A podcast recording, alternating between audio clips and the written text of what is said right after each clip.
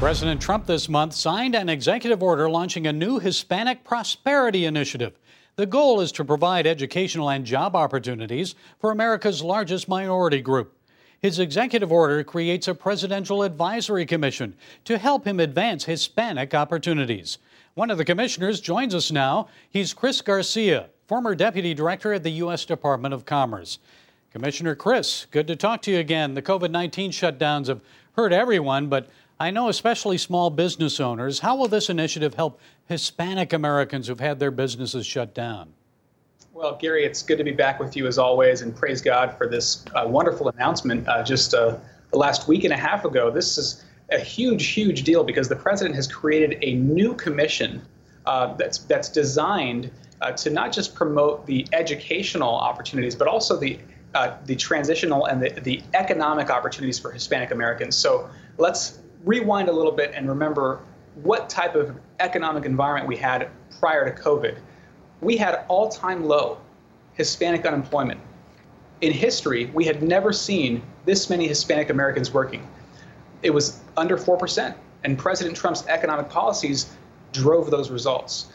Now, today, as we look to recover and have a strong and prosperous recovery from the COVID virus, uh, this commission is going to be tasked uh, not just with uh, promoting the educational school choice opportunities uh, for Hispanic Americans, but also uh, making sure that as they transition from uh, K through 12 or higher education and into the workplace, that they have economic opportunities. And so, uh, not just uh, not just the next generation, but the current generation, we're going to see a lot of a lot of good things come out of this commission. Well, Chris, you had mentioned Hispanic unemployment was at a historic low prior to the COVID 19 pandemic. So, what has to be done now to bring those low unemployment numbers and work opportunities back for the Latino community? I think this goes not just for the Hispanic community and Latino community, but also for all Americans. We have to have an incentive for Americans to go back to work. Uh, you know, we had a, a, little bit of a lull because of the virus. We didn't really quite understand it. Uh, now we know that with safe practices and safe protocols, we can get Americans back to work. Um, after all, uh, we're going to see a much more detrimental impact uh, many more lives will be lost, many more lives destroyed uh, than would be affected by COVID if we keep Americans sitting at home, not working. So we have to have a safe reopening of the American economy. That's going to help not just small businesses, minority businesses, Hispanic businesses, it's going to help everyday Americans. It's going to help America's corporate uh, workforce as well.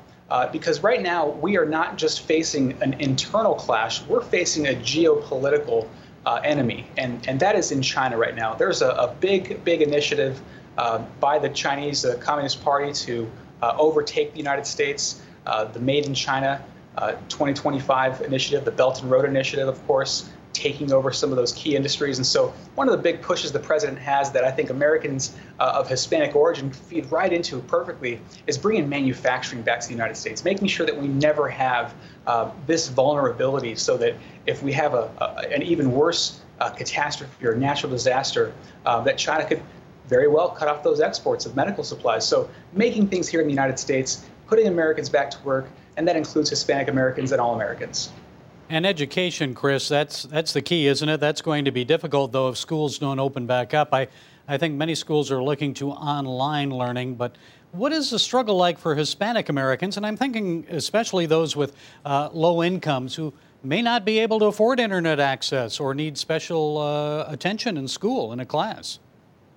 That's a very good point you raise. I mean, not everybody has access to a high-speed internet, and it's and it's unfortunate, but uh, what tends to happen is Americans of uh, minority background or minority origin, uh, African Americans, Hispanic Americans have uh, less access or, or, reduced access to high speed internet. And so um, being able to conduct classes remotely is, is also an issue. Let's also talk about the, the, the need for childcare. Many parents are going to have to go back to work full time. And as we do that, we have to you know, uh, account for the, the, the latchkey uh, kids that are going to be at home by themselves um, and and with no supervision to look over uh, you know their work and make sure that they're attending classes and you know uh, so there's there, there are several considerations uh, that we that we see here.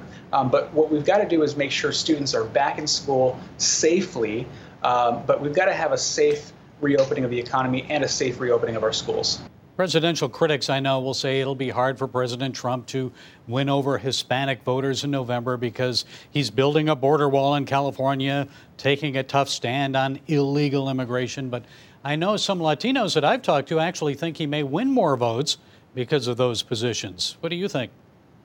We consider ourselves Americans first. Uh, that's why we're here in our in our great country. Uh, we we put the values of the United States before the values of other nations, uh, or, or, or, or, before the interests of other nations, I should say.